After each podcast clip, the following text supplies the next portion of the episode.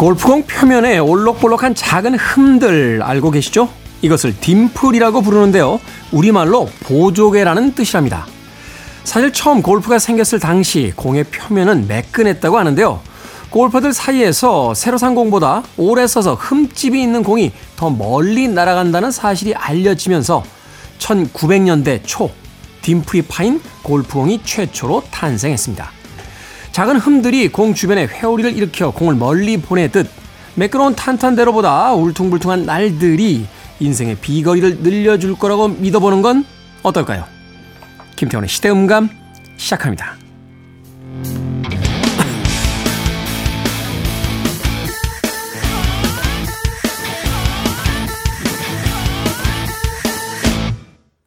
그래도 주말은 온다. 시대를 읽는 음악 감상의 시대음감 김태훈입니다.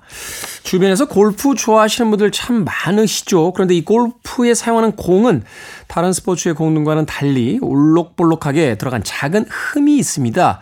이것을 딤플이라고 부른다고 하죠. 보조개라 참 예쁜 이름을 가지고 있다라는 생각이 드는데 단순하게 아름다운 목적을 위해서만 가지고 있는 게 아니라 공을 쳐서 하늘로 공이 날아갈 때 이 딤플 주위에 작은 회오리가 생기면서 공이 훨씬 더 멀리 갈 수 있게 해주는 공기의 저항을 줄여서 더 멀리 갈 수 있게 해주는 어, 과학이 숨어 있더라고 하더군요. 생각해 보면 음, 당장 하루에 혹은 일주일에 한 달의 성과는 아무런 갈등 없이 매끄럽게 가는 길에 있을 때 훨씬 더 효율적인 것처럼 보입니다만 긴 인생을 살 때는 그 자잘한 흠들이 모여서 결국은 지구력을 만들어내고 또 그 안에서 경쟁력이 생기는 것을 우리는 어렵지 않게 볼 수 있습니다. 삶과 스포츠가 닮아 있다. 스포츠가 살아있는 드라마다. 뭐 이런 이야기들 많이 합니다만 그 작은 공 하나에도 우리의 인생을 비유할 수 있는 많은 것들이 담겨 있다라는 생각이 들었습니다. 자, 김태훈의 시대 음감, 시대 이슈들 새로운 시선과 음악으로 풀어봅니다. 토요일과 일요일, 일라드에서는 낮 2시 5분, 밤 10시 5분 하루에 두 번 방송이 되고요. 한민족 방송에서는 낮 1시 10분 방송이 됩니다. 팟캐스트로는 언제 어디서든 함께 하실 수 있습니다. 자, 인생의 힘든 순간이 와도 그 보조개가 아름답게 보이는 미소만은 잃지 마시길 바라겠습니다. 베리 밀로의 음악 듣습니다. Can't Smile Without You.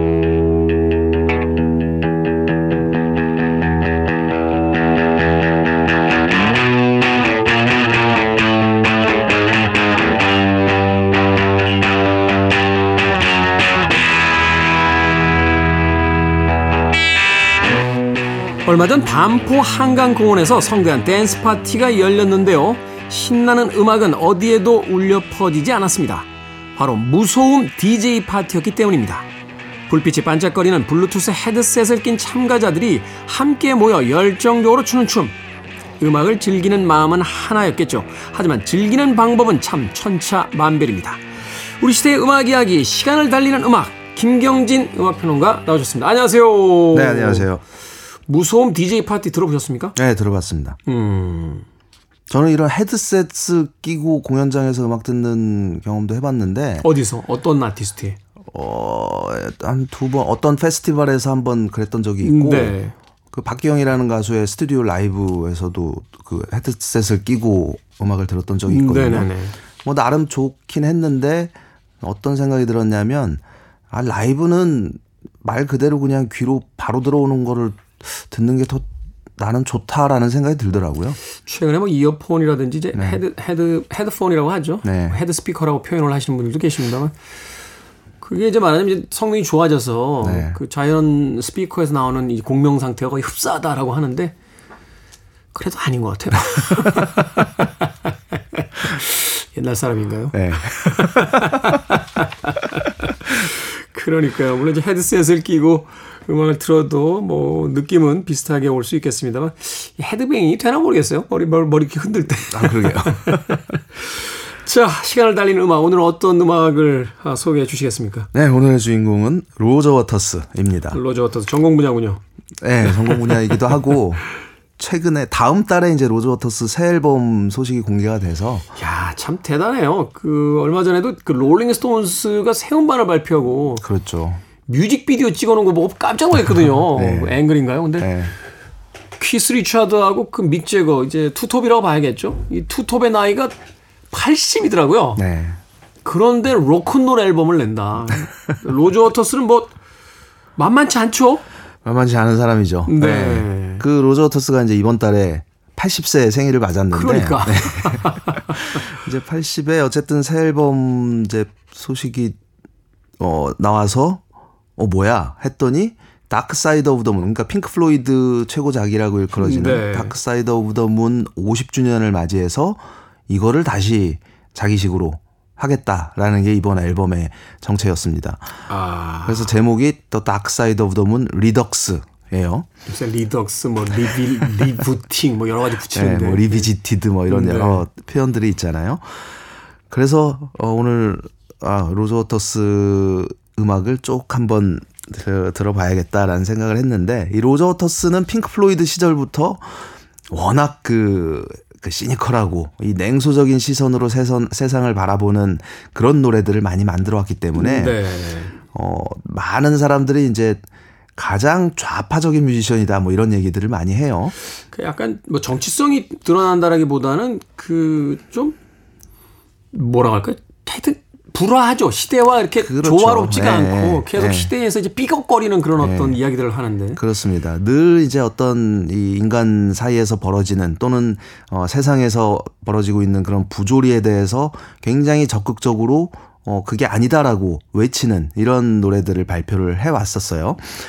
근데 정치적인 그러니까 최근 몇 년 동안도 정치적 발언 때문에 뭐 논란이 되기도 했었고 작년에는 그 러시아를 옹호하는 우크라이나가 잘못했다. 러시아를 옹호하는 발언 때문에 폴란드 공연이 취소되기도 하고 음. 또뭐 여러 가지 이제 논란을 불러 일으키기도 했는데 어쨌든 그럼에도 이런 그 로저 워터스가 남긴 음악 유산들은 뭐 어마어마한 작품들이 워낙 많기 때문에 핑크 플로이드 시절에도 그렇고 어, 오늘 준비한 곡들은 핑크 플로이드의 곡들이 아니라 이후에 이제 로저 워터스가 솔로로 활동한 이후의 작품들 중심으로 골라봤어요. 먼저 네. 1984년에 발표했던 그의 첫 솔로 앨범이죠. The Pros and Cons of Hitchhiking이라는 앨범에 수록된 어, 작품을 먼저 준비를 했습니다. 이 Pros and Cons of Hitchhiking, 그러니까 히치하이킹에 관한 찬반 양론이라는 재밌는 제목을 가지고 있어요. 이게 그 히치하이킹이 이제 길거리에서 이거죠. 저, 저 손으로 이렇게 방향 가리켜서 무임승차하는 거. 그렇죠. 예. 예. 공짜로 이제 자동차 얻어 타고 하는 여행을 의미하잖아요. 근데 이게 이제 그 중년의 위기를 맞은 한 남성이 그러니까 가정 생활의 위기를 맞은 한 남성이 그 꿈속에서 벌어지는 그 히치하이킹 여행 을 다룬 그런 컨셉트 앨범인데 그래서 뭐 결혼 생활이라든지 또 어떤 그 뭐 욕망들 또 어떤 신의와 성실과 뭐 하여튼 이런 주제를 가지고 꾸민 그런 작품이에요. 네. 여기에 수록된 Every Stranger's Eyes라는 곡을 오늘 첫 곡으로 준비했습니다. 네. 제목부터 예사롭지 않군요. Every Stranger's Eyes. 자, 핑크 플로이드의 멤버였던 로저 워터스의 개인 프로젝트 중에서 The Pros and Cons of Hitchhiking 앨범 중에서 Every Stranger's Eyes 첫 곡으로 들어봅니다. 로저 워터스의 음악 중에서 그의 첫 번째 솔로 음반이었죠. The Pros and Cons of Hitchhiking에 담긴 Every Stranger's Eyes 듣고 왔습니다. 참 음악적인 장르를 이야기할 때 애매한 아티스트예요. 그렇죠. 핑크 플로이드는 뭐 프로그레시브 락으로 이제 분류하긴 합니다만 네. 어떤 그 밑바닥에 깔려 있는 정서 같은 걸 보면 포크락 같은 느낌도 있고 그렇죠. 네. 그렇죠. 약간은 네. 그 블루스 feel적인 느낌도 좀 가지고 아, 있고 그렇습니다. 예, 그래서 어, 네. 음악적으로 참 분류하기가 쉽지가 않은데 네. 어, 특이하네요. 어, 그렇죠. 구성도 이렇게 뭐라고 할까요? 정형적인 구성이 아니라 그냥 네. 마치 코드 몇 개 가지고 즉흥해서 부르는 듯한. 예. 이 앨범이 그 컨셉트 앨범이라고 말씀드렸잖아요. 그러니까 새벽 4시 몇 분부터 한 약 40분 동안 그 벌어지는 일들. 을 그냥 각각의 노래에 담고 있는 음. 형태로 되어 있는데 그래서 각각 시간이 또 표시가 되어, 되어 있어요. 뭐 네. 오전 4시 30분 뭐 이런 식으로. 방금 들으신 곡에서도 이 아주 영롱한 이 기타 사운드의 주인공은 에릭 클랩튼이었습니다. 에릭, 에릭 클랩튼이 클랩튼. 모든 곡의 기타 연주를 들려주기도 했었죠. 네. 이 로저 워터스는 애초에 제가 정의하는 로저 워터스의 정체성이랄까 그 가장 밑 그의 그 인간적인 측면에서 가장 밑바탕에 깔려 있는 거는 어 일종의 컴플렉스라고 생각을 합니다. 컴플렉스. 네. 핑크 플로이드 시절에 그의 가슴, 그의 마음 속 가장 밑바탕에 자리하고 있던 인물이 있어요. 시드 바렛이라는 시드 바렛. 처음 핑크 플로이드를 결성하고 조직했던 그리고 초창기 리더였던 인물이죠. 근데 어 어린 시절부터 이제 친구였지만 그 시드 바렛은 굉장히 재능 있는 또 천재라고 네, 천재 소리를 네. 들었고 외모도 출중하고 여자들에게 인기도 많았고 음, 그게 핵심이에요. 자기는 그 반대편에 있고 모든 컴플렉스의 마지막에는 좋아하는 네. 이성이 내가 아닌 다른 사람을 좋아하는 거에서 네. 결정타를 찍히더라고요. 그러게요.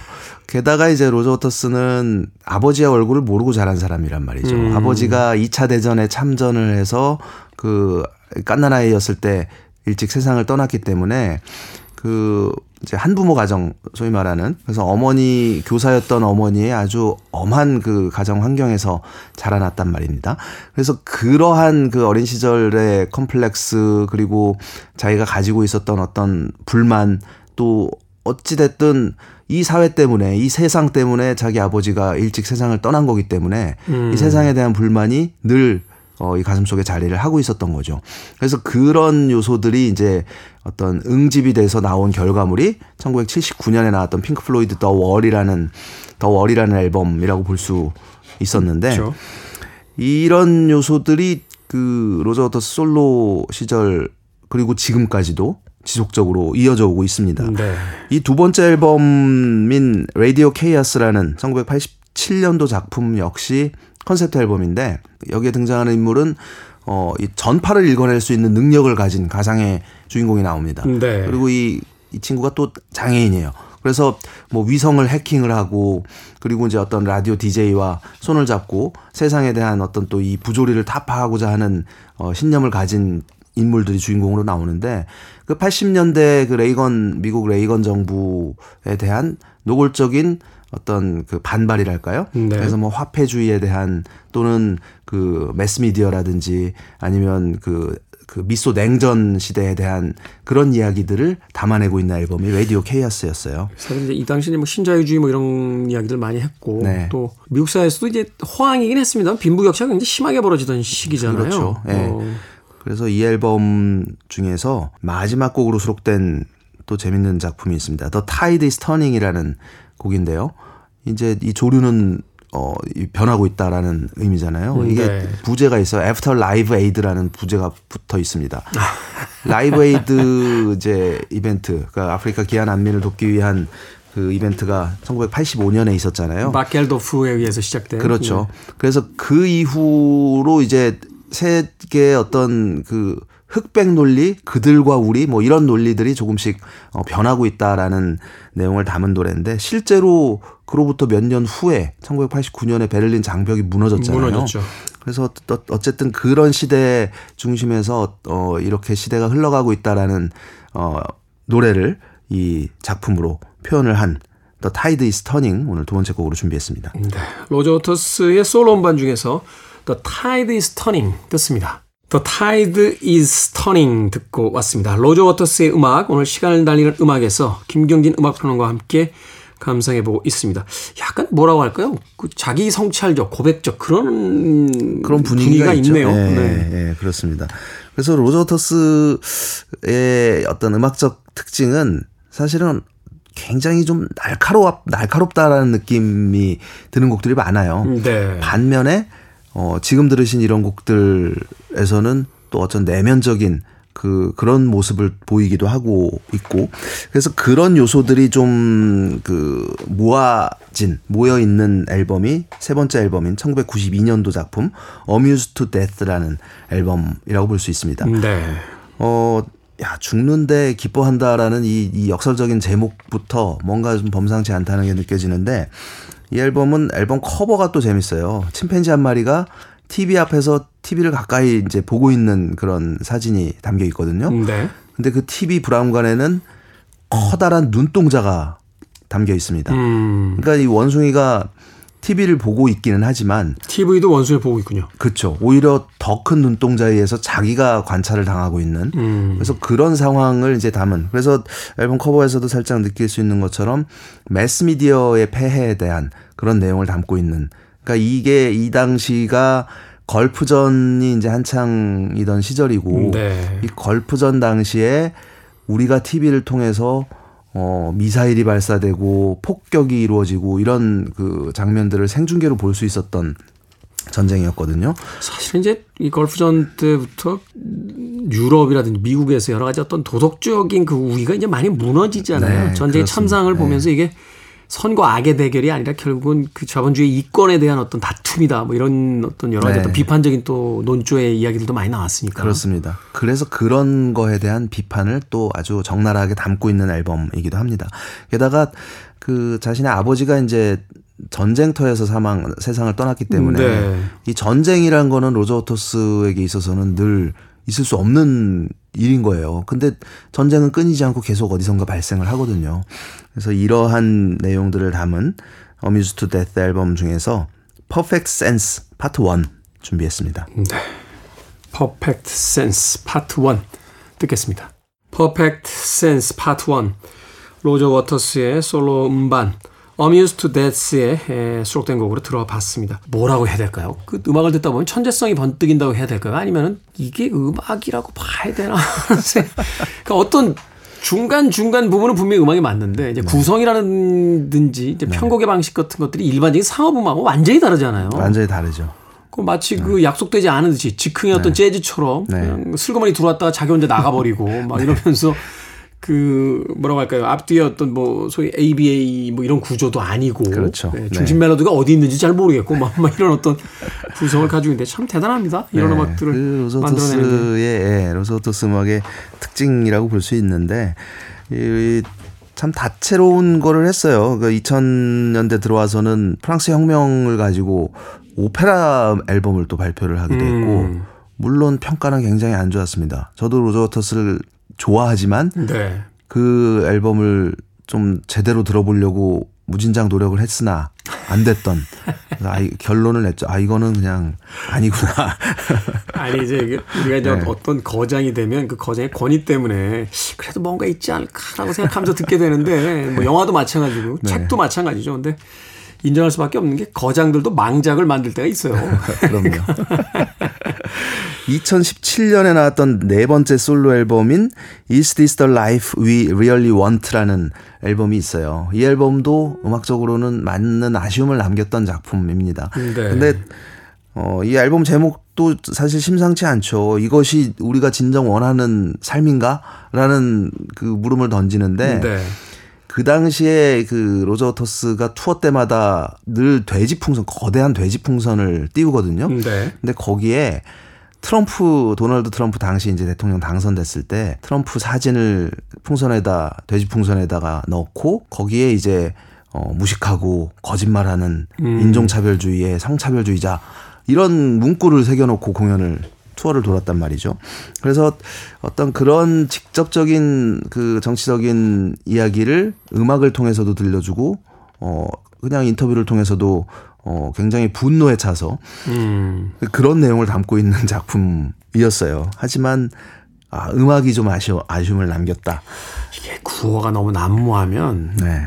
음악적으로 좀 약해지는 것 같아요. 그러게요. 그래서 지금 사실 로저 워터스의 상태가 좀 그런 상태가 아닌가 음, 싶습니다. 음. 물론 그의 공연은 어마어마합니다. 예전에 한 20여 년 전에 내한 공연도 한 번 왔었잖아요. 네. 그래서 잠실 주경기장에서 이 콘서트를 보면서 아, 이거는 이 정도 스케일이나 이거는 범접할 수 없는 수준이다라는 생각을 했었는데 이후에 펼쳐지는 그 투어 그 영상들을 보면은 이거는 뭐 이건 정말 돈을 얼마를 줘도 아깝지 않을 것 같은 그런 엔터테인먼트의 극치를 보여주고 있다라는 생각을 네. 하거든요. 그래서 사실 로저토스가 그 투어 기록 중에 하나가 역사상 가장 많은 돈을 번 투어. 음. 그게 이제 2010년에부터 했던 그 로저토스 더 월 투어가 그 역대 10위를 지금 차지하고 있거든요. 그렇군요. 그러니까 이제 그런 정도의 어떤 그 파급력을 지니고 있는 아티스트인 건 확실한데 점점 갈수록 나이가 들수록 뭔가 좀 뭐랄까요 약간은 좀 더 삐딱해져서 약간 어 상식에서 벗어났다고 해야 될까? 음악인지 이런 구호인지에 대한 경계선이 좀 애매해지는. 네. 네. 하지만 그 지난 그 코로나 팬데믹 시기에 로저 워터스가 내놓은 결과물 하나가 또 심금을 울린 적이 있습니다. 네. 2022년 작년이죠. 작년에 그 집에서 이제 그 자기 연주하고 세션하고 하면서 녹음한 곡들을 모아서 앨범을 발표를 했습니다. The Lockdown Sessions라는 앨범이 있었는데요. 기존에 제목도, 이제 제목도 직설적이군요. 그렇죠. Lockdown. 네. 네. 기존에 이제 그 핑크 플로이드나 자기 솔로곡들 몇 곡을 새롭게 해석한 곡을 담은 작품이었어요. 그 중에 Two Suns in the Sunset이라는 곡을 준비했는데 이게 이제 핑크 플로이드 83년도 앨범 Final Cut이라는 앨범에 수록됐던 곡입니다. 제목이 의미심장해요. 어, 선셋 해질 해지는 자리에 태양이 두 개가 있는 거예요. 음. 그래서 이게 무슨 의미냐면 하나는 진짜 태양이고 하나는 핵 폭발로 인한 그 원자 폭발, 예, 네, 버섯 구름 이거를 의미하는 그래서 핵 전쟁의 위협에 대한 어, 이야기를 담은 곡을 이 락다운 세션을 통해서 보다 더 좀 뭐랄까요 어, 더 가슴에 와닿는 그런 연주 목소리를 들려주고 있습니다. 네, 이 곡 들어봅니다. The Lockdown Sessions 중에서 Two Suns in the Sunset 듣습니다. Two Suns in the Sunset 로저 워터스의 음악으로 듣고 왔습니다. 자 시간을 달리는 음악 오늘의 주인공 로저 워터스 그의 개인적인 이제 솔로 활동 시기의 음악들 들어보고 있습니다. 시간이 별로 없네요. 끝곡 간단하게 좀 소개를 해 주십시오. 네, 아까 잠깐 언급했던 로저 워터스의 새 앨범 The Dark Side of the Moon Redux 중에서 오늘 마지막 곡을 준비했는데 어, 제목 그대로 핑크 플로이드의 Dark Side of the Moon을 순서대로 그대로 다시 자기가 해석한. 네. 그래서 80세 노인의 입장에서 어, 이 Dark Side of the Moon을 새롭게 어, 펼쳐 보인 그런 작품인데 사실은 저는 한마디로 로저 워터스가 이 앨범을 굳이 어, 작업한 이유는 하나라고 생각합니다. 이건 온전히 내 거야. 그러니까. 어, 다른 멤, 네. 다른 멤버들이 허락 안 해주면 못 하는 거 아니에요. 근데 다른 멤버들이 누가 반대? 이거 다 내 건데? 라고. 근데 이게 이제 본인이 일단 가사는 다 본인이 썼고 네. 그리고 핑크 플로이드에 대한 그런 권리는 이제 어쨌든 일부 가지고 있기 때문에 그래서 그들과 함께 작업한 게 했다는 게 싫은 거예요. 로저 워터스는. 음. 그래서 온전히 지금 이 시점에서 내가 바라보고 있는 이 앨범 그리고 지금의 이 어떤 시시성과 맞물려 가지고 새롭게 해석할 수 있는 여지를 이 작품을 통해서 남겼다라는 의미로 어, 받아들일 수 있을 것 같은데 음악적으로는 저는 개인적으로는 굉장히 불만입니다. 하지만 하지만 분명히 들어볼 만한 가치는 있다고 생각을 하고 네. 어, 이 앨범 중에서 Time 로저 워터스 버전으로 들어보겠습니다. 여든 살 정도 되셨으면 이제 동료들과 타협하실 때도 된 것 같은데. 자, 로저 워터스의 Time 들으면서 김경진 음악평론가는 작별 인사 나누겠습니다. 고맙습니다. 네, 고맙습니다. 지금까지 시대음감의 김태훈이었습니다. 고맙습니다.